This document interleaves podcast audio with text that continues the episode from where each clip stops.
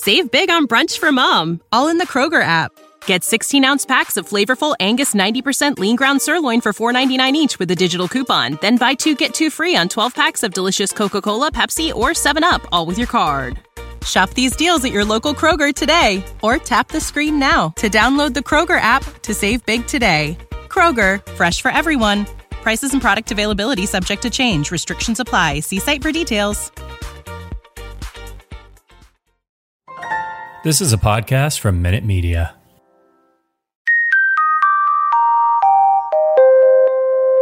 You are listening to the One Good Scare podcast with Natalie Zamora and Max Mallow.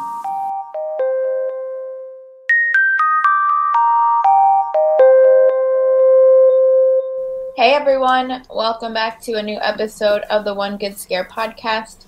I'm Natalie Zamora and I'm joined by Max Mallow, and we're continuing on with our multiple episode long review of Midnight Mass, our favorite show of the year. Everyone go watch it. Definitely watch it before you listen to this if you don't get spoiled, because of course we're going to get into spoilers. Um, so last week we did episodes three and four, which we said were probably the best episodes. Um, and now we're getting into five and six, which might be the most eventful episodes. What do you think?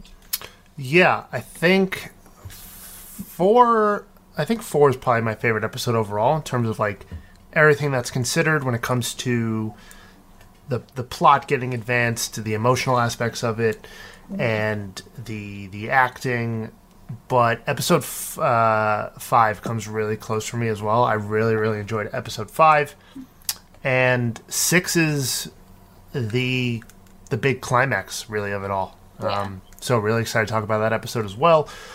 Um, but yeah, I mean, you said it, our favorite show of the year. If you haven't heard us say that already, you have again because it's spectacular. Um, if you guys haven't either watched the show go watch it if you're too scared to watch. I was talking to somebody uh, at a Halloween um, party I went to, and they were like, uh, "I think it's too scary for me." Like Bly Manor was more up my alley because it was less scary than Hill House, and I was like, "No, like you just there are a couple moments in the show that are truly scary, like really, really scary. But if you get through those, the the story being told over these seven episodes, for me and I think for you as well, blow Hill House and Bly Manor out of the water. Um, Yeah, I agree. And I feel like too, it depends what you're scared of. Like you and I aren't, you know, really scared of that much when it comes to horror movies and horror shows. Um, but this is just a, more of a psychological horror, which usually gets me more than anything else. For sure, yeah. Supernatural stuff gets me, like jump scares, all that type of stuff. Not not my favorite, not my forte, but most of everything else is pretty much tolerable to me. And I was thinking about that the other week, and I was like, when did my mind shift? Where I was like, this stuff isn't scary to me anymore. Because I used to be a like a big Freddy cat. I was like, just horror movies were not for me. Anything like Chucky to me still scares the crap out of me, but you know, I just avoid that that that killer doll. Um, but like I remember, I remember like sinking back into that feeling when I saw Halloween 2018 in theaters, and I came home and I was like doing the thing where I was walking through my house and I had to turn on the light in the room that I was walking Yeah. into. You know, like that. Mike was able to get to me there, old old Mikey Myers. But um, yeah, like I don't know when that that shift happened for me. Do you like? Were you like a, a Freddy cat when you were younger? I was not, but I wasn't because I'm an only child. So I didn't have like I know some of my friends in like elementary school, my cousins and stuff like that. They would have their older siblings like show them horror movies, and they were really scared. So I didn't really have that. So when I started getting into them, like middle school, um, I just loved them. So I never really had a scared phase. But I'm sure if I was exposed to them at a very young age, I would be afraid. Yeah, like I feel like when I watched Scream for the first time, that's when I realized I loved the genre, especially slashers. But I still had to like ease myself into like everything else, and then eventually I was like, this stuff isn't scary to me anymore. I don't know what happened. Um, and which is funny too, because my mom would tell stories at like family gatherings all the time and just be like, "Yeah, I watched Texas Chainsaw Massacre, and then I had to go over to your cousin's house, and I had to stay over her house because I was so scared." And I was like, "Okay, cool." Um, but yeah, anyway, that's a fun, fun sidebar. Um, yeah, episode five, episode six, uh, where we last left off uh, with episode four. Of course, the big cliffhanger was the monster, which I think we'll continue to refer to throughout the rest of our review until the end, and we can get into the whole uh, mythology and theories behind this this creature. Um, Has attacked Riley um, as he was going to look for Joe Collie and and uh, talk to uh, Father Paul, aka John, um, and it was just the wrong decision. You know, standing outside Erin's home could just gone inside, wouldn't have died. But yeah, one of uh, one of the craziest endings to a TV episode in a long, long time that I've ever seen. Oh yeah, totally. I mean, we talked about it last week. That scene was incredible, so good, and uh, episode five kind of shows the fallout of that happening because, like we talked about, Riley was on his way to Erin's house when he decided, no, I'm going to go back to the rec center. Um, so he never showed up at Erin's. She doesn't know where he is, and Riley's parents are just assuming, oh, he's off with Erin. You know, they're a thing now. So Erin definitely has the anxiety that something might have happened just because it is such a small town. So it it's tough the way that this episode opens up because we know what happens. Yeah, and I like uh, that. Again, something that great that Mike Flanagan does in most of his stories. I, I can't remember specifically a lot of the character development in Bly Manor. I kind of want to go and rewatch it now, but his characters are pretty smart, pretty adept most of the time. Um, And Erin is no different. Uh, she ends up going to Sheriff Hassan to file a missing persons report, um, which is obviously the logical thing to do because he didn't show up. And uh, again, um, I love Sheriff Hassan's character in this in this whole scene because he's being super straightforward and honest with her, and she's again she's in that like state of yeah I don't know where he is, but what you're kind of suggesting is not the Riley that I've come to know over these past couple of days. I think it is, or the the time frame is a little Yeah. muddied when it It comes to the show. It is, yeah. I have no idea. I want to assume it's like two weeks throughout the entire show, but that's just an assumption. I really don't know. Yeah, obviously, you know, it leads to a big midnight mass on a specific day that we'll get into in episode mm-hmm. six. But um, yeah, I would assume that it wasn't like, oh, he didn't show up. I, I'm gonna go file missing missing persons report right away. Um, but Oh, she does say from when he went missing. She said, ah, I yes, she think- does. I think it was the next day. It was. It was right she- away. Yeah, because she was basically just like, he was supposed to meet me, and I saw him yesterday morning, is what she said. Right. So this is the next day, yeah. yeah. Well, But it's, I mean, it's interesting just because it's like, I guess it might be because we know what happened. It's then we're like, oh, I understand why she's freaking out because something bad really happened. But it's interesting that she has kind of that feeling. And at the same time, like I said, it's a really small town. Like, where would he be? Right. Yeah, that's a good point. I, th- I think she goes to check on the ferries to see if he had gone off off island, um, and I think that's what provokes her into going. Maybe trying to remember.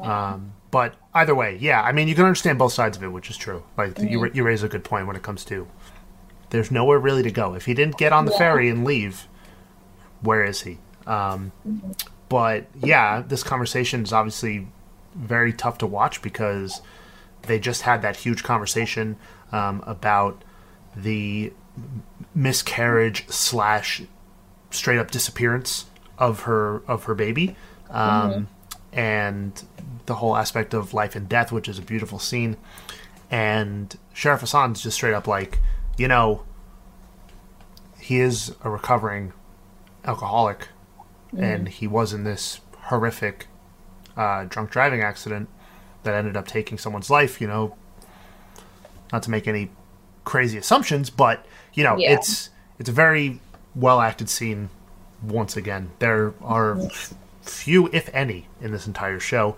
but um, yeah, uh, it is a uh, a tough scene to watch.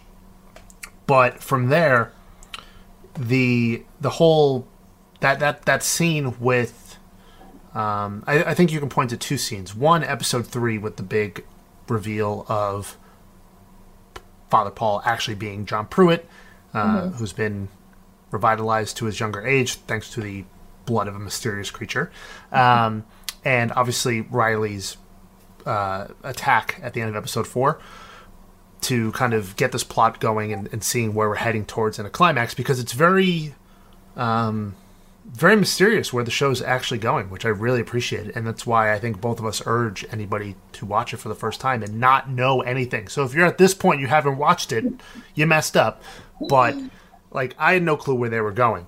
And we get this uh, this mass for Good Friday at nighttime because of course John still can't go outside because you know he sticks his hand in the sun and he starts to um, light up like a like a firework essentially.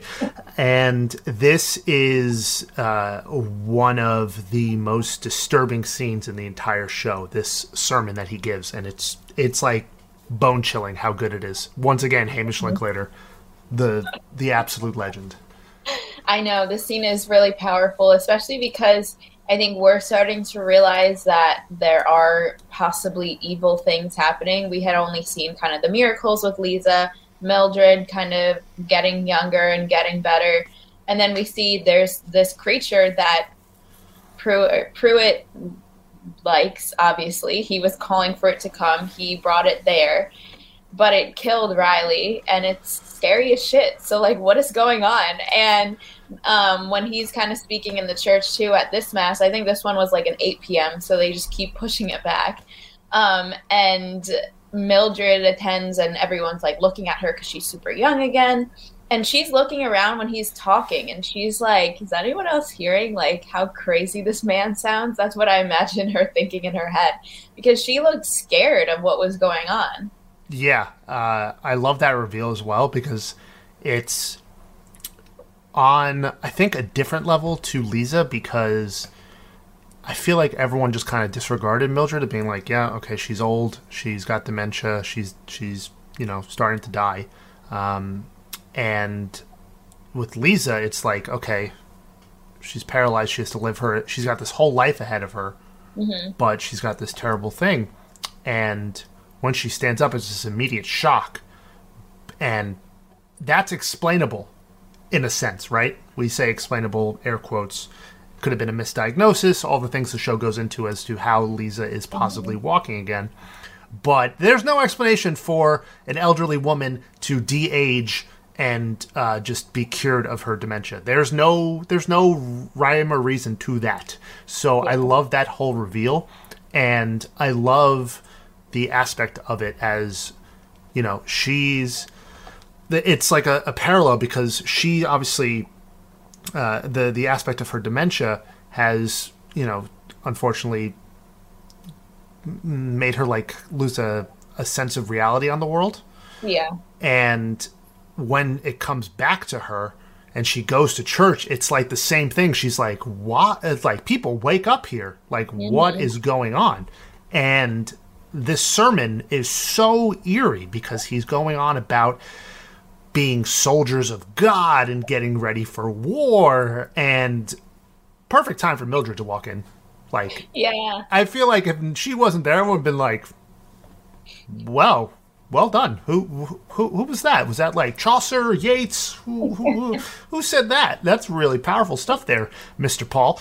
Um, but yeah, it's uh, it's crazy because at the end of it, as Mildred is leaving, Sarah is very like taken aback by what's going on because she starts to freak out. Yeah, when the when they get out of the church, um, Mildred is pretty much like trying to run out of there, and Sarah's like, "What's going on? Like, what what happened?" And she's just like, "That don't go back there. Like, that is not the man I knew. That's not the church that I went to. Like, very very visibly shaken. So that definitely sets the tone for you know what happens later on. For sure. And I like that it's a character as well who knew John when he was younger, Yeah. and and when she was younger, which gets more explained later on in the season or, or the show, I should say. I wish there were more seasons to this. I, give us more, Flanagan. Um, but you know, I, I want to say it's really like the first person on island uh, who's been there her entire life. Because obviously, Erin left and came back. Same thing with Riley, um, who was devout to the church and was like, "Wait a second, everybody! Like, don't go back there. That place is evil." Um, So, yeah, I love that. Um, and from there on out, um, we get a big surprise because at the end of episode four, I was texting everybody and I was like, "There's no way they just killed Riley. That's like Yeah. terrible." I, I was like starting to like love this character's journey, and it's it's easy to kind of follow Riley because his character is very monotone. He doesn't show really a lot of emotion. It's a lot of, um, I guess, like f- facial acting when it comes to like the scenes when he's falling asleep at night and seeing the the image of the woman that he killed in the in the car crash. Um, but with that conversation with Joe Collie, I was like, God, like I want these characters to redeem themselves. I want Yeah. their path to be, you know, uh, achieved, and it's it's it's powerful stuff and powerful character acting, um, for and powerful writing overall. Um, But right, uh, right as we were like, okay, cool, I guess Riley's dead. Surprise, he's not because we we should know this, but we don't. Uh, Yeah. Essentially, because what we're shown with Joe Collie, because Joe Joe dies, he doesn't come back. Um, But did you see this coming? I was like, crap, he's ki- they killed him. That's terrible. No, yeah, I did not see it coming at all. Especially because, like you said, yeah, with Joe Collie, he died, and we know that Pruitt has died and come back. But Pruitt is a priest. I don't know. He has a whole different relationship with God than, especially compared to Riley, who is very much just like it doesn't make sense. I'm not a believer. Yeah, I was I was fully on board with dealing with the heartbreak of just Yeah. killing killing my uh, my QB one, but um, yeah, he shows up outside Erin's uh, doorstep, which is a terrifying reveal because he just for Erin, she's like, okay, I just you know I just talked to the sheriff. Um, he's he's out looking for you, and like Yeah. we thought you were missing, but here you are. Everything seems fine, more or less, right? Um, and from there, this episode goes on um, a very emotional trip following um, what actually happened to Riley following his attack by the monster, and it's it's brilliant.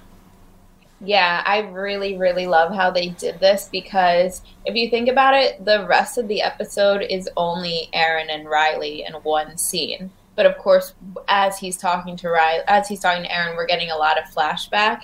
So we're seeing a lot more, and the story's developing and everything like that. But it's still all just basically one scene and then scenes in it, um, which I thought was really, really cool because especially when Riley's going into what happened, you're not thinking like, oh, we're still on the boat. You're thinking, okay, now we're back in the, the rec center and we're here and we're there and we're figuring out what happened. So I, I thought that was really awesome. And yeah, so basically, Riley, like you said, he shows up as if nothing's wrong. And Erin is understandably annoyed and angry that he just ditched her and didn't say anything about it. Um, but he says this thing about, you know, the night before you left, uh, you asked me to go on the rowboat with you to talk to you. So that's what I'm asking right now. Like, I will explain everything, but just go on this rowboat with me. And even though Erin is annoyed, you know, they have such a history, they love each other, she agrees. So that's when basically, yeah, like you can tell she's really annoyed on the boat. She's like, "Why'd you drag me out here? Why'd you leave me alone? Like, what is the deal here?" And he tells us it's a lot.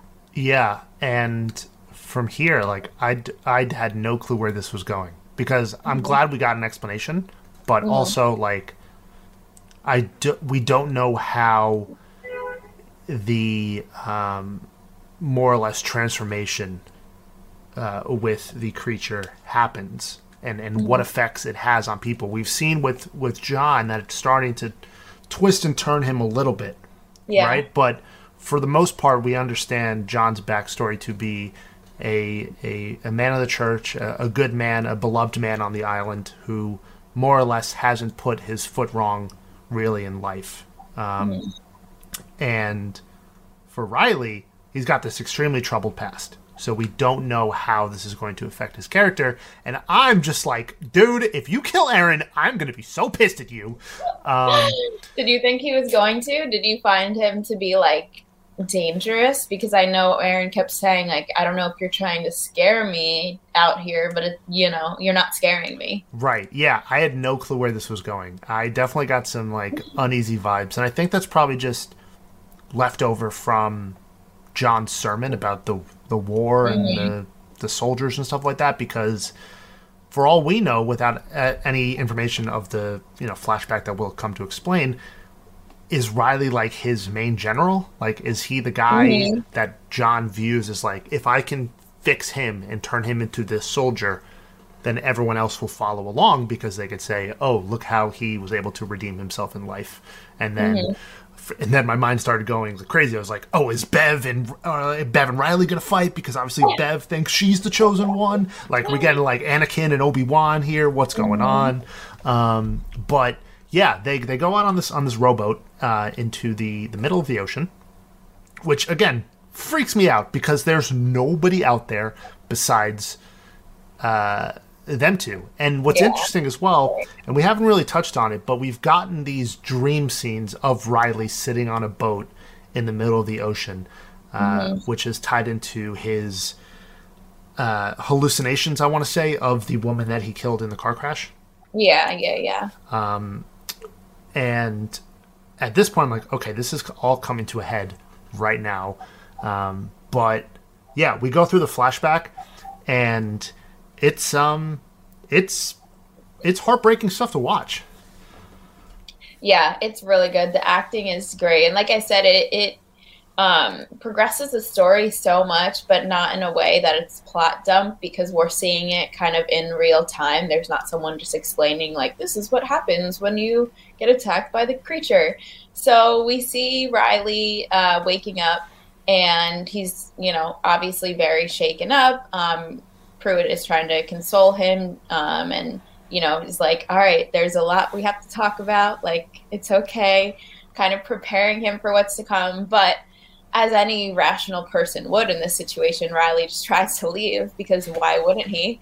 Um, he tries to leave the rec center, but when he opens the door, it's daylight out, so the sun immediately burns him, um, which is like I would I would be like, "Am I a vampire? Did you literally just turn me into a vampire?" Yeah, Um, and Pruitt, of course, is always so calm. He tries to put him at ease, um, and he tells him this story, which I thought was interesting. There's definitely, like we said, so many monologues in the show, and so many just like anecdotes that like people in real life don't really speak this way, but I love seeing it on TV.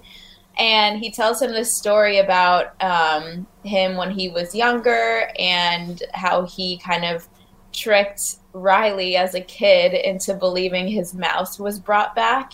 And that was kind of his story to reveal, like, yes, I'm Pruitt. I've known you your entire life, um, which was really interesting. It's a lot better than just being like, I'm Pruitt. What's up? yeah. Um, it's a beautiful way to do it, and I will say, I feel like this is an episode that might be make or break for people because it is very monologue heavy uh, from this Yeah. point on for this episode. The monologues definitely still exist in the in the last two episodes, but this one is Yeah.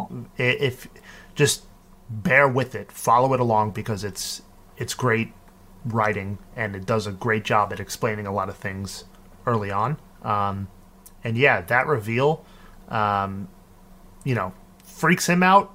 Definitely f- would freak me out. I'm sure it would freak you out to be like, oh, Yeah. you're. So I thought I saw you running on the beach in that storm, but that's not you. That must have been the thing that attacked me. And Pruitt is straight up like, yeah, that's an angel.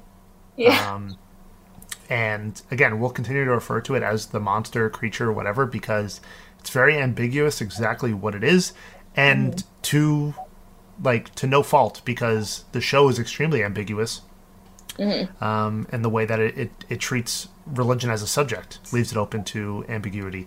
Um, which is great. But then I'm like, okay, cool. This is where we're gonna get like the chosen one versus yeah. like the the one who has always been by the side of John and very loyal.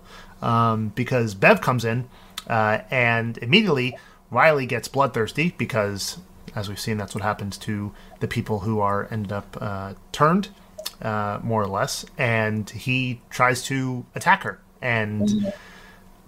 This was like one thing where like my immersion got a little ruined because the glowing eyes is a little corny. It it yeah. works on the creature, but with the humans, it's a little corny. Yeah, it definitely is. I feel like they could have left it out, especially like we'll get into kind of the next episode in the finale where we see a lot of these kind of glowing eyes. It would have been cool to leave it a little bit more ambiguous of like what are their intentions? Like was this person fed on by the creature? Did they come back from the dead? It's like you wouldn't necessarily know unless you saw it happen or you saw these glowing orange eyes. Um, but I did think it was interesting that, like, when Bev comes in, um, Pruitt is like, yeah, come on, come closer. It's okay. Like, you'll be fine. Like, kind of making sure he's got Riley. And I'm sitting there, like, what the fuck is about to happen? Like, is he to let him, like, feed on her or what? But no, this is just our way of seeing that Riley is able to kind of like see her heartbeat um, and her neck is kind of like flashing. Um, and you can tell he obviously wants to eat on her. So I don't know. It's I, I also didn't like the glowing eyes, but it was definitely a very ominous scene. Yeah, because of what we know of just being vampire fans, and especially some mm-hmm. of the mm-hmm. imagery that's shown later on, um, mm-hmm. it does lend itself to being kind of vampiric but we don't get fangs, we don't get claws, we don't get transforming into bats because that would be stupid.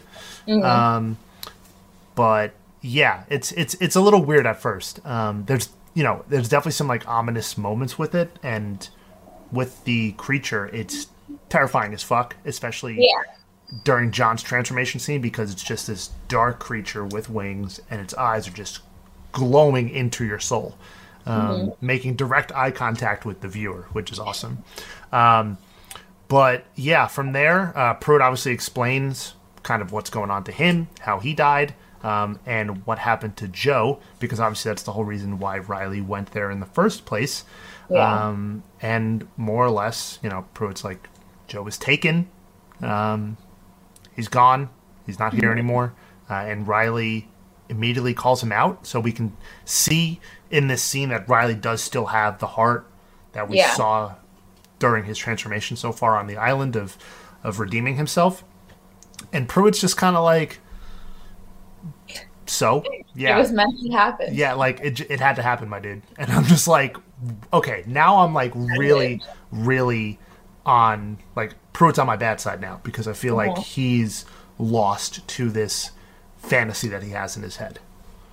Definitely, yeah. I think this part definitely solidifies Pruitt as a villain. Before it was kind of like, yeah, is he doing good things? He performed a miracle, I guess. So I guess it's good things. But no, this is kind of one of two parts. I think um, in the these two episodes we'll talk about where Pruitt is definitely not a good guy, and I think too this whole scene um, with Bev speaking and and Pruitt talking about, you know, verses from the Bible and everything that really also proves okay, they're just doing bad things and using verses of the Bible to be like, that's why we did it. Or like, it should have happened this way because it's what the Bible says. And it's like, it's a little bit of a stretch. I don't really follow. And Pruitt also admits to Riley that he feels no guilt about killing Joe Collie, which is interesting because Riley is someone who has a lot of guilt.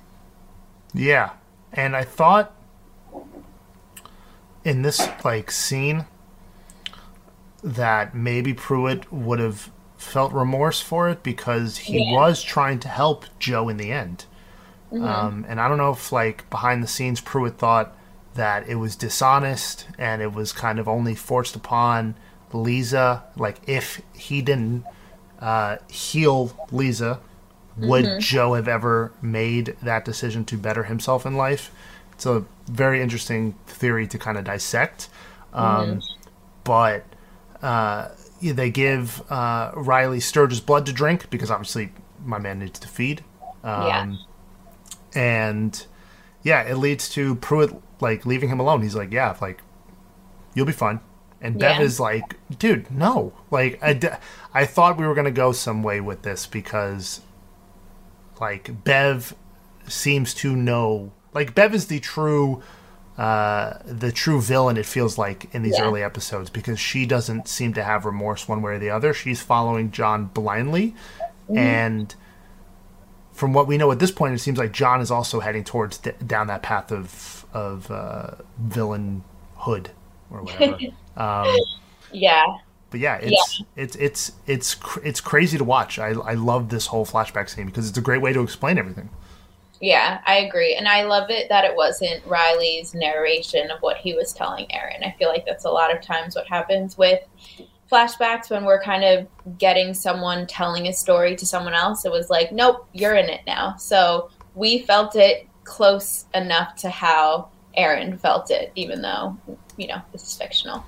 Um, but now, yeah, like you said, Bev does not want um, Riley to leave. I'm assuming she knows he's going to go tell people, and people who he knows are not devout. Um, and even though Erin is religious, you know, she's a reasonable person, they don't want Riley going and kind of talking shit about what was going on. Um, and that's exactly what he does. Um, so we get now that this flashback is over, we're back on the boat. Um, and Riley's basically kind of explaining, like, you need to leave the island and don't come back, but I need to show you something to prove how dangerous this is, or else I know you wouldn't believe me. Um, and Erin is shocked, um, doesn't not know what's going on. It's like, obviously, she just heard this insane story, which I don't know who would really believe it at first. Um, so Riley like continues kind of like it seems like he's saying kind of like goodbyes to her. He's saying, you know, he loved her, loved her his, his entire life, and she says it back. So it's obviously a very emotional scene. Um, and then we have a really also emotional scene um, just as the sun is coming up and he looks out and he sees the woman who he killed. And this time she looks happy and she kind of like outstretches her hand to take his. So it seems like he's kind of forgiven or he's forgiving his, himself at least. Yeah, it's a very powerful scene, and there's also a bit of dialogue as well because, you know, Erin at a point is like, "Did you bring me out here so I had nowhere to run?" And Riley's Yeah. like, "No, I brought you out here so I had nowhere to go." And I'm like, "Oh shit, dude! Like, what are you about to do? Like, come on!" Um, because he's also he's basically also revealed Pruitt's plan about how he's been mixing the blood of this creature in the communion wine, which we all suspected all along. Um, but it's it's basically like Riley is putting all of uh, the the the weight of saving the island on her shoulders, um, which I, I believe is like the only person on the island he would trust in that manner, which Yeah. is um, which is definitely like heartbreaking to watch in the moment because we know what's coming. Um, but we also get a bit, we do get a bit more of Erin's monologue, right, when it comes to life and death in this scene. I think. I'm trying to remember. Possibly. I think, but yeah, the and, and I'll explain as we get to the end of this episode because it's it's the most depressing episode by far. Um, because after you know you mentioned that idea of forgiving himself or maybe in you know whatever afterlife that the show Yeah. explains that the the the woman that he killed is is welcoming him or something like that. And she's it's very it's very powerful scene because it's again uh, was foreshadowed by this idea of him sitting alone on this boat in the in the middle of the ocean. Um, and as the sun is coming up i'm sitting there and i'm thinking to myself like he's not going to burn he's there's something's going to happen here Yeah. I, I was like refusing to believe that he was just Yeah. going to light up in the sun. And I was like, does he have a good heart and his heart and his beliefs are going to save him from whatever's about to happen? Because he was obviously very uh, unsure of what was going on when he first woke up and ran outside of the rec center. So I thought something Yeah. was going to happen and Erin wasn't going to believe him. But as uh, you know, the sun comes up and we get that scene with the woman he killed and Riley um, kind of embracing. It pans right back to Riley just burning alive in the sunlight and Erin sitting there screaming in horror at what she's seeing because in the end Riley knew Erin wouldn't believe him unless she saw exactly what would happen. And mm-hmm. it is terrifying, it is shocking, it is all of these emotions. And as it's happening, you just hear her screams and her cries. And then it fades to black and the credits start to roll, and her screams and cries continue to echo throughout the credits. And it is, it's chilling. It's so good, and it freaked me the fuck out. yeah, this was insane the first time I watched it. Like, I was kind of assuming, okay, I guess he's going to die, but the way that it was shot from him seeing the woman that he killed cut to him burning alive and Erin screaming, it's so quick and, and so abrupt. Like, there is not any type of transition there. It is so abrupt and that is so effective. I was like, holy shit. And I was just staring at my screen, didn't know what to do. Like, all right, next episode, I guess. Let me just chill for like five minutes and collect myself. Yeah, um, it's it's crazy. it's I don't know if I would classify it as a jump scare, but it definitely has that yeah. effect because it's mm-hmm. it's very jarring. Um, and as much as we said the the, the lighting, the the shiny eyes were a little corny, I love the the burning effect. Yeah. That uh, Flanagan did for uh, these characters, and just watching his skin mm, like and bones melt away is fucking great. It's oh, it gives me chills just thinking about it because yeah. th- those Erin screams at the end are just ugh, they like shivers down my spine at and I'm just like I'm also like pissed at Riley in this moment because I was like, dude, how could you do this to the woman you love? You just essentially killed yourself in front of her. Yeah. And it's a lot of emotions flying around at this point. Yeah, it's extre- extremely emotional. And then, kind of like you said, I think this was kind of the last episode where we got that many monologues and that much dialogue because right when this happens and Erin knows what is about to happen or can suspect something bad is going to happen, it's like zero to a hundred real quick. And there's a lot of action in these final two episodes. So we can get into episode six, but first let's take a quick break. Let's get over reliving this emotional scene for another time, and we'll be right back. Cool. So that happened. That was a lot.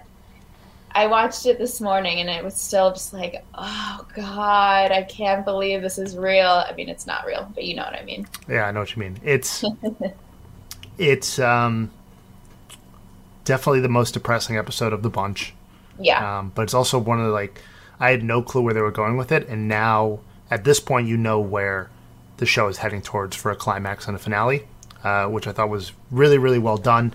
Um, and yeah, right into episode six, uh, aka book six, Acts of the Apostles, um, which gives you more or less the idea that John wants to go and create his apostles now and, and have mm-hmm. his followers lead towards this big war, more or less, that he's explained in some of his sermons. Um, but this is this episode obviously begins with a lot of the uh, I'll say mythology really that was kind of left open up in the air because we didn't really know yeah. what was going on. Um, but Erin heads right into town uh, and goes to see Sarah, which is very logical because we think yeah. Sarah is one of the few characters who also doesn't really buy into what exactly is going on, and she just had that interaction with her mother. Um, and she's obviously been investigating uh, scientifically what went on with Erin's baby disappearing from her from her belly and from um, Leeza all of a sudden just walking yeah. again. Um, so it's a fun balance there between all the religious aspects and all the scientific aspects of the show. Um, and we get this anecdote uh, about this Hungarian uh, physician, um, Ignaz Semmelweis, um, which I don't know if I needed the whole scientific explanation. It could have just kind of been like, "Hey, this just happened to me. Uh, I just saw the guy Yeah. I loved uh, who just you know confessed his love for me for his entire life. Just kind of, uh, what's the word? Burn, uh, Combust. combust. Yeah. he just combusted in the sunlight.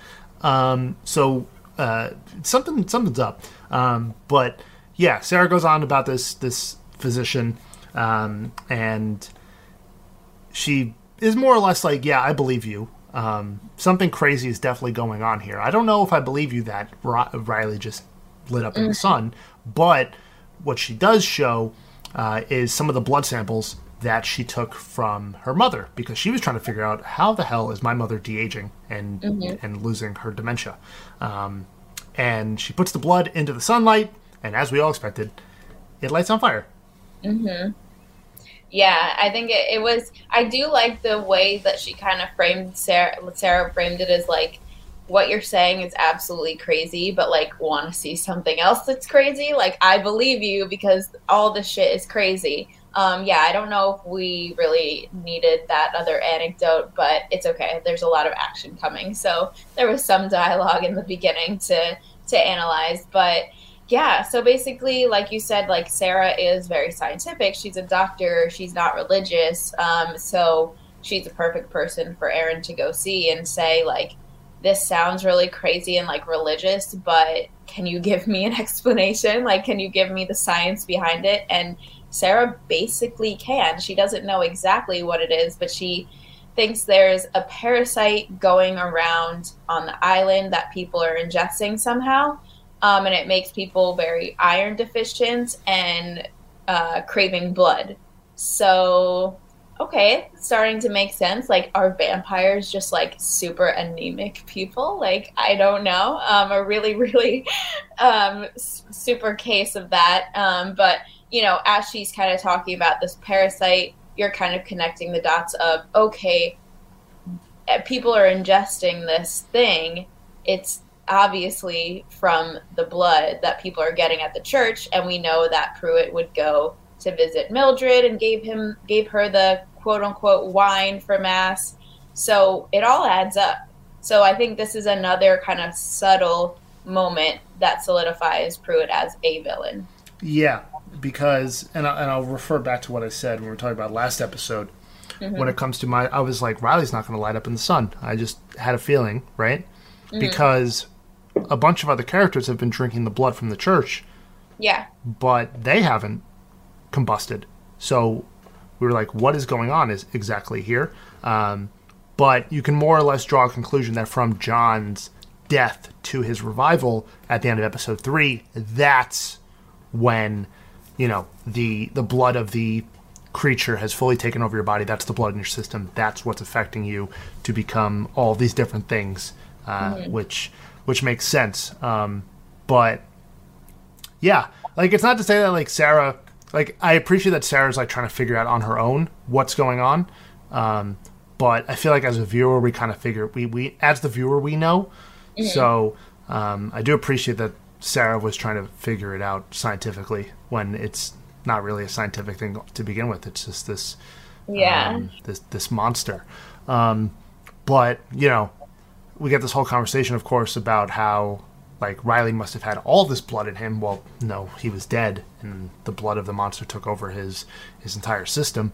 Um, and then Sarah's like, you know, hypothetically, the blood could kill a fetus.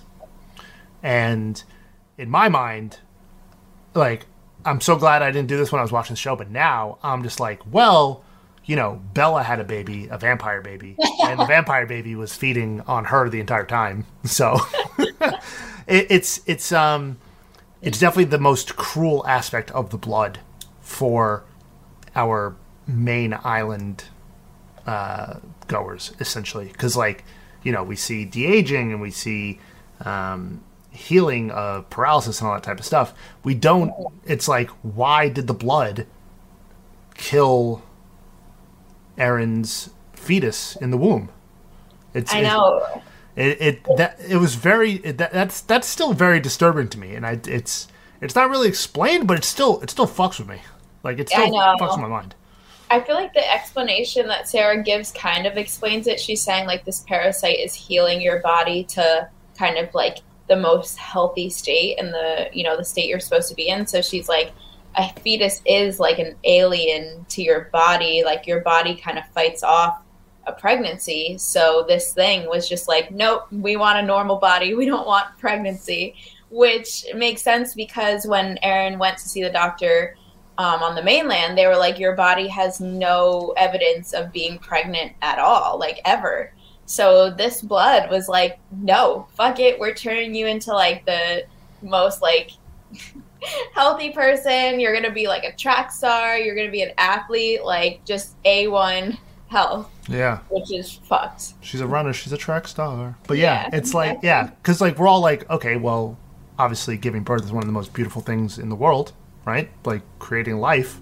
Mm-hmm. And this blood, which we know to fix um, this this paralyzed young girl, has yeah. now also taken the baby, which is like that's backwards essentially. Like that's not how my mind reasons things. Like why not just make the baby go quicker, quicker or something like that? um, but yeah, and yeah, I'm really glad I didn't go into that Twilight Breaking Dawn like theory. That would have been a mess.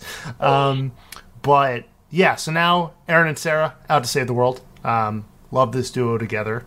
Um, but uh, we get we, we go back to to Pruitt and Bev, um, and Pruitt's pretty much like, yeah, Riley's dead mm-hmm. um, which I was like, okay, like, are you guys connected some way?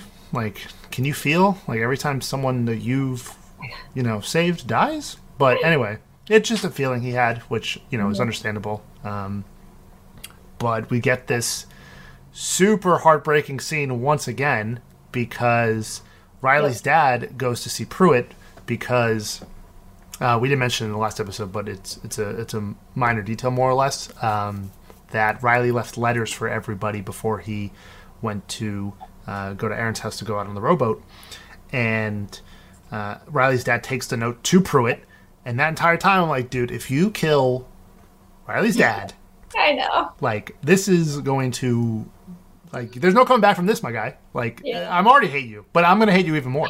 Um, and um, it's a very tense scene. A lot of what the hell is going to happen here. Um, like I don't know if he's going to eat Riley's dad or do any of those types of things. Yeah. But it's it's so sad to watch Riley's dad who hate who had such remorse for his son and um, you know was very um, what's the word I'm looking for? Uh, I got, he was kind of ashamed of him, I would say. Yeah, ashamed. Uh, had a lot of, uh, you know, came to, what's the word when you come to dislike someone for something that they did because of a decision? What's the? I don't know. What's the word I'm looking for? Oh, I can't think of it. It'll come to me. But um, yeah, he he was uh, had a lot of emotions about his son returning home. Um, that heart to heart they had on the boat seemed yeah. to kind of make both of them come around and, and, restore that relationship a little bit as we were watching Riley's redemption arc go on. Um, but yeah, Henry Thomas, fucking great. And ev- got to be in everything Flanagan does, everything. um, and is just so worried about his son, and it's heartbreaking because we as the viewers know that he's dead.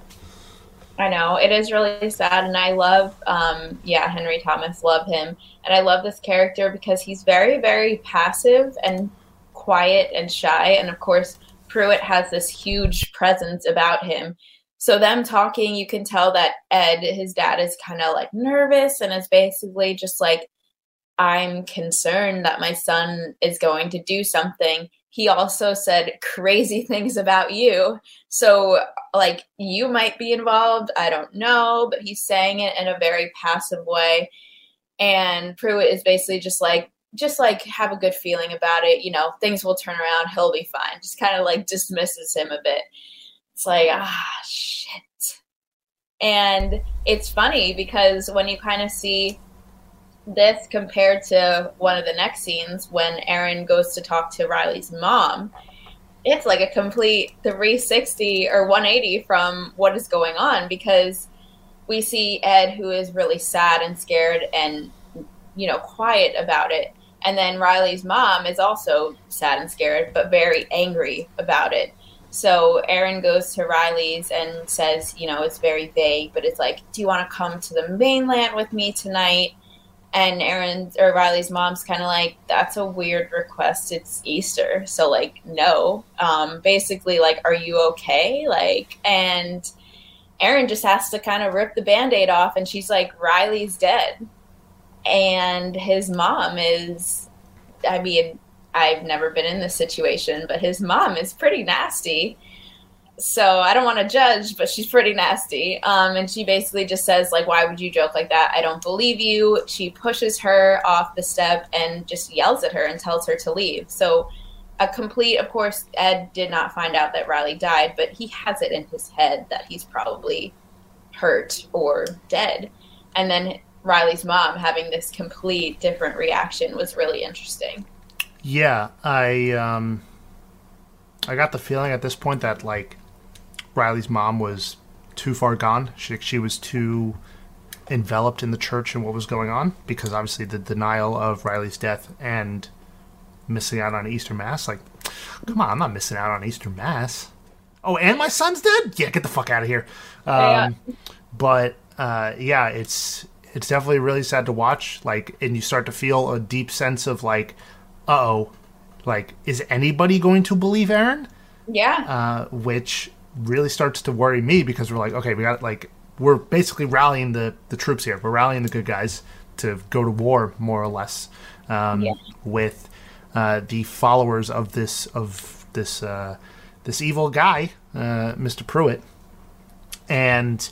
Uh, we jump ahead to Sarah, who's obviously out doing her own recruitment, um, mm-hmm. and she goes to Sheriff Hassan, um, and kind of explains what's going on because Sheriff Hassan has very much been on the outs with pretty much what's going on on the island. Is very suspicious of Bev for doing for what happened to Joe Collie's dog. Um, is very concerned with Riley going missing and all those types of things. Um, and Sarah's like, "Can you look into the church?"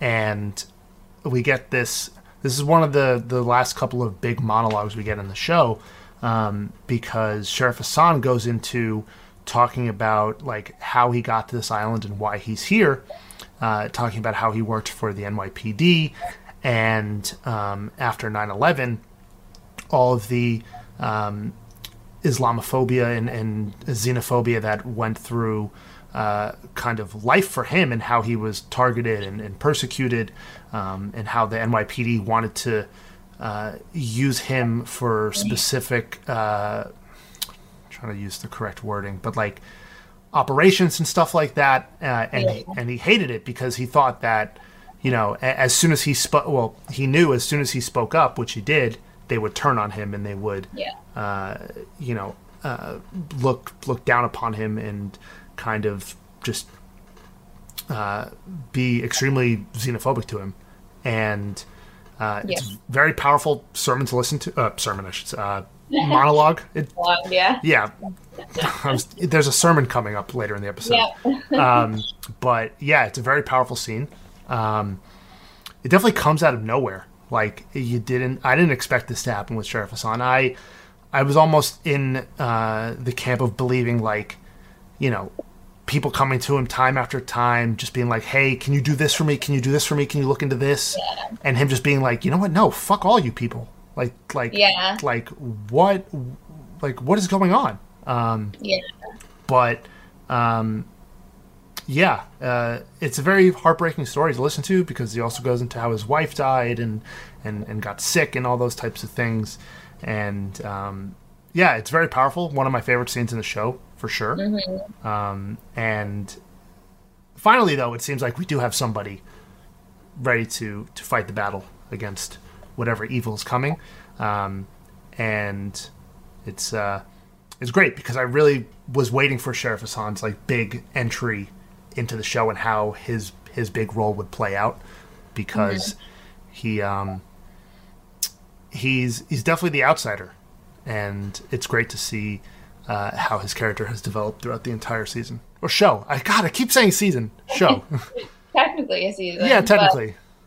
yeah, I I love the scene so much just because like we don't we didn't know the why. Like why the hell did he come to Crockett Island? Who goes to Crockett Island if they're not from there?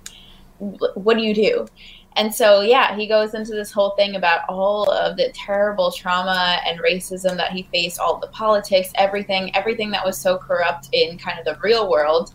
And this was a huge escape for him. And he's like, Ali is so bored, but at least he's safe, you know and this is why I don't want to get involved in these things because I just want kind of I don't want to do that again. I already went through such shit before with you know law enforcement and people who are racist and people who don't understand me and are gonna you know put me through all of this stuff. And and it's like fuck it's so hard because obviously he's a sheriff so you look to him for help. But he's like i don't want to do this. Like these people are crazy. I'm not getting into this. Yeah, it's it's definitely uh, an interesting battle to watch inside himself as he kind Yeah. of struggles between wanting to help and be a good person, but also being like, I've been through so much shit. Like that's what like what the fuck is going on in this island? Like Yeah. that could be any crazier from the stuff that I dealt with in my life. Um, little does he know, there's a monster. like, um, but yeah, the um, the whole. Uh, he does he join up with them right away? I can't remember, or does he like? No, I think he's basically just like, don't ask me for help. And then it's not until kind of Right, yeah, life is threatened that he has no other choice. right, yeah. I am getting ahead of myself as the viewer, but you know, who knows? Maybe Sheriff Hassan will help, or maybe he won't help. There you go. Forget what I said. Um, but yeah, um, it's still our uh, our main three really as like the the the the core of getting off the island, which is Erin, Sarah, and Mildred, because obviously Mildred Mildred was ahead of her time. You know, she was Yeah. like, I saw this coming from a mile away. Everybody, what are you all doing? Um, they go to uh, the ferry to uh, get off island because they're like, we're getting out of here, um, which I like as a character development in this sense because like there's a sense of like what you're just going to abandon the island but mm-hmm. in my shoes i think i would do the same thing in that situation i'd be like i'm getting the fuck out of here if you don't want to come with me then good luck Yeah, absolutely. Especially because they tried to warn people. If you don't believe it, like, screw you, I'm leaving, which obviously they can't do. So that doesn't work out. But I would totally be the same way. I'd be like, all right, I told Riley's parents, like, I told people who might believe me, got Sarah Mildred, let's get the hell out of here. Um, but of course, it's not as easy as they thought. Um, they try to go on the ferry and and they find out the ferry's not leaving today because it's under maintenance. They're fixing like da da da, and they're like, "All right, how are we going to get out of here?" They kind of discuss like, "Oh, maybe we can take a rowboat," and they're like, "You can't literally get to the mainland on that boat." Um, and all while this is happening, the electricity goes out, and uh, Hassan like calls. Um, I think he either called Sturge. I think he must call Sturge to be Yeah. like, "Can can you help? Why is the electricity out?" And Sturge is kind of like, "Yep, it happens every once in a while. Like it's fine." Just kind of downplaying the situation. Um, and I think at this point we don't really know why the electricity is out, but it definitely adds to the tension of like we know Easter Mass is coming. We know the women can't get off the island, and now it's dark and spooky. yeah and i believe in that scene where he calls sturge sturge is there because guess who cut the power to the island it was that it was that motherfucker um yeah. And he cut whatever it was to where there's no phone service. I'm not a technological person. I don't know what he cut, but I saw wires cutting. He looked at his phone and it said no service. They they spelled it out for me. Yeah, he, the the cell tower, or whatever, they knock it down on the island. Um, you know, to quote the Matrix, they cut the hard line. Um, but yeah, uh, something something is up, and Sturge, um, Dolly, Wade, obviously they were there kind of from the beginning uh, with John's uh, death and revival, and yeah, this it's something's up. Um, something is definitely going on on the island, and they uh, they don't. They're it's very smart as well because they're not just like kind of cutting everything and everything's kind of freaking out. Like first, the reveal of the ferry is not leaving the island. Then the power goes out. Then the cell service goes down. All right. Well, I guess we should just go to church. Um, but uh, yeah, the um, the the the scene now that does get Sheriff Hassan to go to the church um, is they're at their house, uh, Sheriff Hassan and Ali, um, and Ali wants to go to midnight mass for Easter, um, and again, Sheriff Hassan's like just he was reluctant the entire time, but he does Yeah. officially um, agree to go, um, and all of our characters, um, with really nowhere else to go, they all go to the church, and uh, and mass begins. It's the most packed mass of the of the town of the island. Yep. So we kind of have this is the end of the episode, and a lot of things happen. So we'll go through all of them, of course, but let's take our final break and then get prepared to get into it. All right. So, like you said, Mass begins. Everyone is there, and Pruitt starts getting into his sermon and basically reveals to everyone, like, this is what's happening. He reveals his true identity and is basically like, an angel of the Lord brought me back, and we have him here. Like he, he we, I brought him back as well.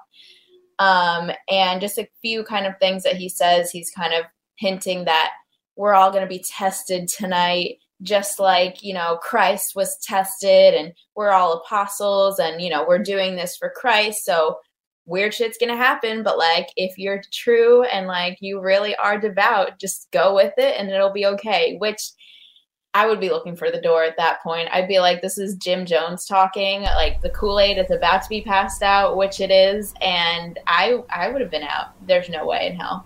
Yeah. Also, sidebar. I just remembered the word I was thinking of before with Riley's dad. what was it? It's also a word that starts with R. Resent. He, res- Oh. he resented his son when he I thought first you arrived. said. Oh, maybe you didn't. I thought you did say No, it. well, I just remembered that word, but it was on the tip of my tongue, and I just couldn't spit it out, so I just had to now. Um, but yeah, uh, that's definitely you know, like you said, got that feeling of like, come on, everyone, drink the Kool Aid, Yeah. everything will be fine.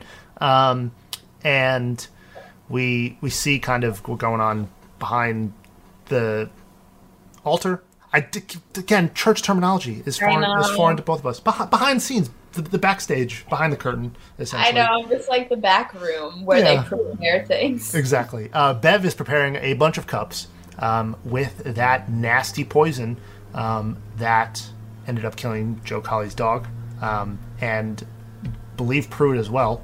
Um, and uh, yeah, people are kind of freaked out as to what's going on because uh, he's like this again to quote be imitators of Christ and all this type of terminology.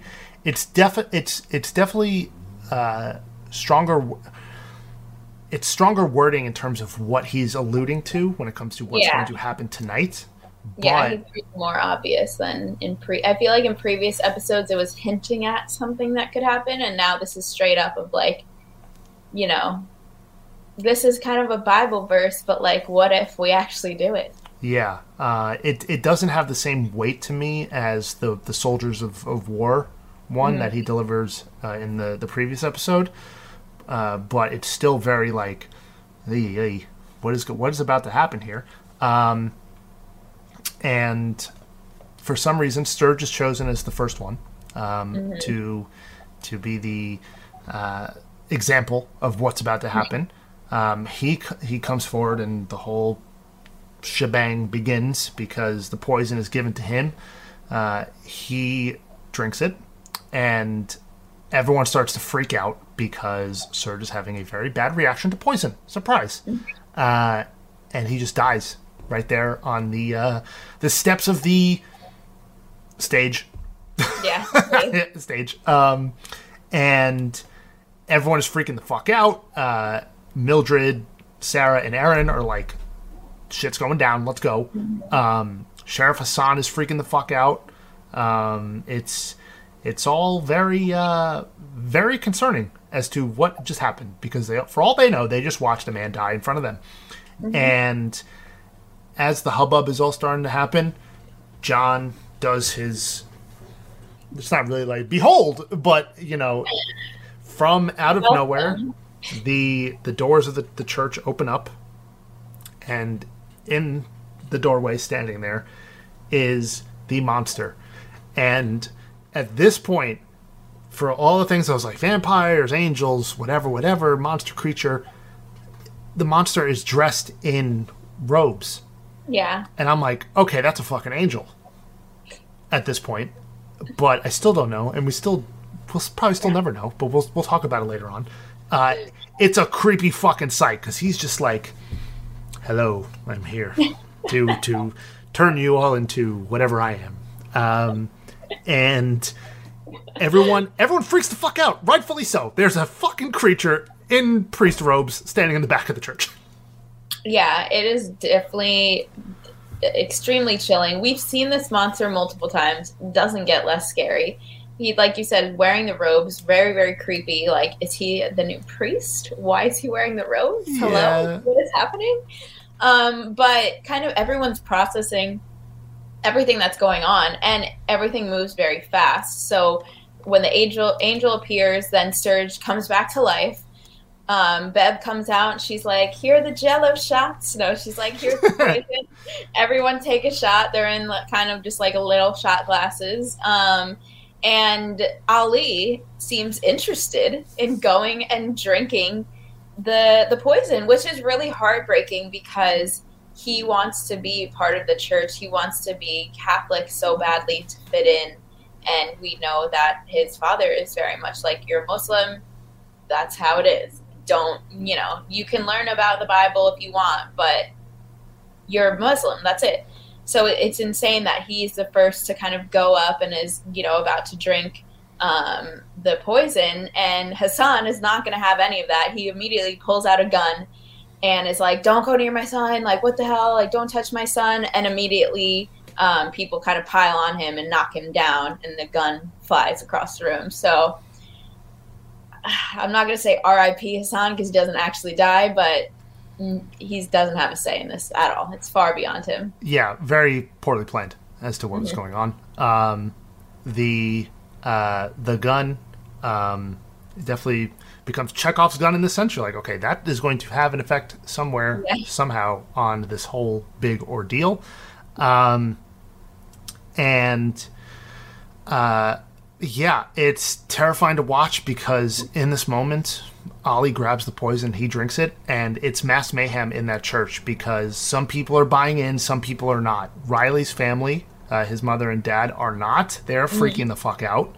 Um, then you have Dolly and Wade with Leeza, and they're both like, "It's okay, come on, just like, come on, let's do it. Let's let let's drink this this poison. Come on, come on." And Leeza's like, "The fuck, no! Like, what? Yeah. No, no, no, no, no." Um, it's oh man, it like gives you that feeling of like that's the one place in the world I do not want to be in this moment. Yeah, It it, was definitely just yeah, drinking the Kool Aid, literally, and it it was so scary, and it's crazy too, just because I know we've talked about kind of like the show. Such a big part of is religion, but also it's not at all. It's just about people's faith and you know how far they're willing to go when they believe in something. So, if anything, this just reminds me of a cult more than you know something religious. Um, and it's just crazy. Like you said, some people are like, "All right, like bottoms up." Other people are like, "What the hell is going on?"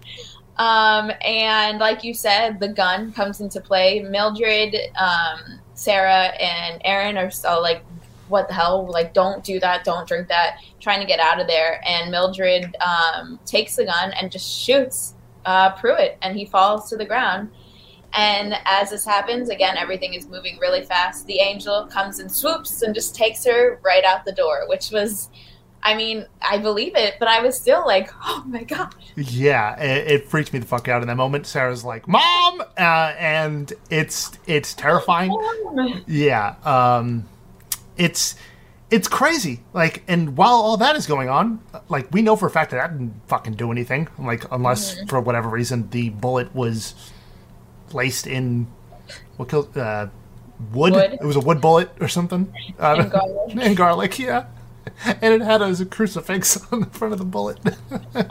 um, but yeah, like Ooker, um, Warren's Mm-hmm. best friend, he drinks it and he's like, fuck yeah, give me that shit. And I'm like, what the fuck? Like, it's fucking, it's mass mayhem and Yeah. everybody fucking drops dead uh, for those who drank it. And those who didn't are standing around fucking freaking out. Um, but, you know, again, in this moment, looking back on it now, we know what's going to happen. We know these people are going to come back and Yeah. they're going to be this undead Agree. hungry creature, whatever, right? Vampire, angel, what have you, apostle. but in my mind, I'm sitting there thinking to myself, like, what if they all just don't come back? I thought the same thing. It took a little bit, like it took a few minutes for any of them to start coming back. So I really thought, like, oh no, he like they just committed mass murder and they're dead. Yeah, I would. I, I wouldn't have put it pla- uh, past the show to end it that way in terms Yeah. of like just leaving a showdown between Erin and John or something like that um, as the big kind of or Erin versus Bev or whatever, right? Um, because obviously Pruitt was just shot in the forehead. Um, but yeah, it's it's it's crazy. Um, but the people they do wake up, uh, and it's fucking it's buffet at the church night. Um, everyone starts going to like first person they can eat, they go to eat that person, um, and everyone's trying to get out of the way. They're trying to run away, get to the back of the of the the church, get out of the church, um, and uh, the the exact group is, I believe it's um, Warren, Leeza, Erin, Sarah, and both. No, uh, uh, Riley's parents. Oh yeah, I think Hassan is with no. So Riley's dad gets taken. Oh yes, Riley's dad gets taken. So it's Yeah. Hassan, um, And Yeah. the mom. and the mom. That's it. That that's our our core group of survivors. Our our final group, more or less. Yeah. um, against the the uh, the villains. Um, and as they get to the back room of the church where Bev was preparing all of those uh, those jello shots, as you mentioned, um, as mayhem is you know the buffet is going out in front of them uh, in, Yeah. in the church, and Bev's just hiding in the back, and, and they're just like, Bev, you're hiding back here, like wrong place, wrong time for you. Um, and Bev's and uh, Erin's got the gun at this point, um, and she's like, "You can shoot me. We'd only buy you like five minutes." And then boom, finally, someone gets one up on Bev. They shoot Bev in the chest. She dies, um, and they're like, "Why'd you shoot her?"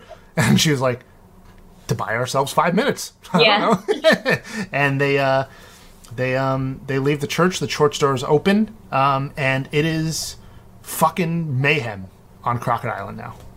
Yeah, it's crazy. I love like so every episode kind of ended on an insane note and this one obviously is a different kind of insane because the final moments aren't that scary or that jarring, but it does kind of lead into what's to come because Bev wakes up from the dead, she goes back into the church and she's kind of talking to to Sturge and to uh, Pruitt and she's just like all right, like open open the doors, like basically let's let all of these people who are eating other people into the island and let's just have a free for all. Let's do it.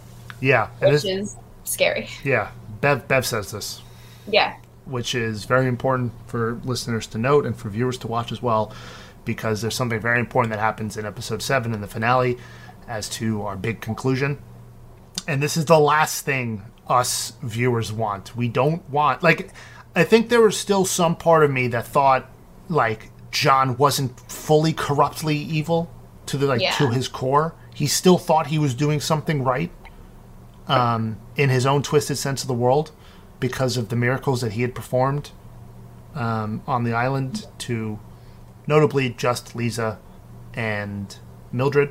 Um, though Riley's dad does have his back palms ache because of this whole big dance scene that they do early Yeah. on in the show.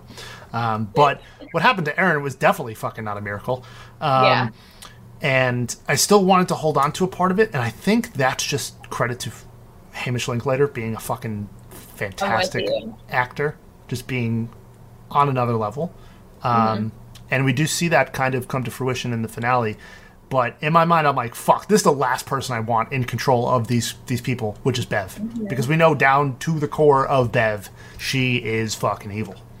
Yes, exactly. So, oh man, I also when this episode ended, I'm like, damn, there's another episode. Like, what's gonna happen now? I feel like that was the craziest part, and arguably, it it was argu- the biggest part of the of the season or of the show. But I think that the finale does wrap things up very, very well, and I loved the ending. Yeah, the ending, it's definitely one of the most satisfying ones to a show. Some people might have some criticisms of it, but extremely excited to talk about it and do a whole deep dive into everything about this show in our final episode of our four and a half part review. Of course, the half goes Yeah. to our episode that we uh, talked to Crystal Balint. So if you haven't listened to that, go listen to it. Um, great talking to her. She was awesome um, and is awesome in the show. And the scene that she has uh, when she's trying to fucking convince Leeza to drink the poison, I'm just like, no. I, I wanted to ask her about that, but like we wanted to keep spoilers kind of to a down low for the Yeah. interview. Um, so like maybe in the future we would talk to someone from the show again or even her again. Just Yeah. like so you were like, you know, this mom who just saw her paralyzed daughter walk again and now you're trying to poison her. Talk about that character development because it's Right. it's crazy. Um, and uh, yeah, it is a you know not really heading for a happy ending here. It's heartbreaking across the the entire spectrum of things, um, and it's uh, it's crazy. But of course, now that we're done with five and six, grades for both of them. I know. Okay, I think I would give episode six a nine out of ten. Okay, episode five. Nine out of ten. That's fair. I can't go lower than a nine for these like ending ones. Yeah, I think I'm with you on both of those. I think four is still my favorite. Yeah, Four or three. yeah. Um, and the finale is really good too. I might even go 9.5 for episode 6. I definitely think people will get a little like I'm afraid people when they watch this show will go through episode 5 and be like, "God damn, just get to the fucking point already." Yeah, but it does. It does, and it's obviously done in a way that's very true to the show when it comes to all the monologues and stuff like that. Like the the the, the joke name Midnight Monologues isn't Yeah. you know for no reason. There's a lot of monologues in the show, but if you you ride through them all and you pay attention to all of them, they're all worth it in the end. Oh yeah, it's so meaningful. All of them. Like, ah, Hassan, I can't. I can't deal with that one. Yeah, that one that that one um I think for a lot of people is the most real one, right? Because Yeah. it's related to to um, a real life event um, Yeah. in 9/11 and everything that kind of went on in in New York City. Um, and of course, you and I both. Uh, well, you know, you're a New Jerseyan. I'm a native New Yorker. Um, but you know, you lived in New York. You live in New York. Um, Yeah, I did. in in the Big Apple. Um, so you know that one uh, definitely comes out of uh, left field because Sheriff Hassan doesn't get uh, the limelight very much throughout most of the episodes, um, but it's one of the most powerful ones in the show for sure, uh, and it's uh, it's great, and it, it's a uh, a, a nice uh, foil to the monologues that we got from uh, Erin when they were talking about life and death and that idea, because obviously that is something that's very ambiguous when it comes to where do we go, when all a sudden what do you believe in and where do we go. Um, but you know they they take this very real life event um, and attach it to to Sheriff Hassan and the, the the inner turmoil and the battles that he had to go through um, as a younger man and everything that happened with his wife and just wanting to protect his son and then seeing his son just be like fuck you dad and just you know drinking the poison. Oh man. Fucking flanagan that motherfucker. So good Yeah, it is. It's a lot to take in. Like I've I've watched these episodes multiple times now, but just talking about it again, I'm like, whew, okay, I need some water. I need some, you know, some fresh air. Um, but of course, I'm sure our next episode of the finale will be very, very uh, analytical. We'll go through a lot of different things and talk about what was the point of the show? What did it all mean? Are they vampires? Is Pruitt good or bad? Is anyone good or bad? A lot of stuff. So I'm excited for that. Do you have any last thoughts before we end and prepare for the finale? Um, yeah, uh, obviously, you know, it'll be great that we have a full episode to just talk about just the finale because there's a lot to go into, um, mm-hmm. a lot of theorizing, all those types of things. I uh, hope everyone has enjoyed our reviews so far. Um, it's again the best show of the year. Um, the only show that might come close to it is Ted Lasso. Yeah. But you know that's a vastly different so genre. Different. So different. Um, and I I fucked up. I didn't even think about being Ted Lasso for Halloween, mm. and I saw a lot of people were. Yeah, it was very popular. Yeah. Um, but yeah, fucking love Ted Lasso, but I love Midnight Mass that much more. Uh, and yeah, can't wait to talk about episode seven, aka book seven, Revelation, which is a very powerful name for a very powerful episode. Agreed. So thanks for sticking with us and be sure to listen next week for what's bound to be a very exciting episode. Um, so yeah, we'll see you next week. Save big on brunch for mom, all in the Kroger app. Get 16 ounce packs of flavorful Angus 90% lean ground sirloin for $4.99 each with a digital coupon. Then buy two get two free on 12 packs of delicious Coca Cola, Pepsi, or 7UP, all with your card. Shop these deals at your local Kroger today or tap the screen now to download the Kroger app to save big today. Kroger, fresh for everyone. Prices and product availability subject to change. Restrictions apply. See site for details.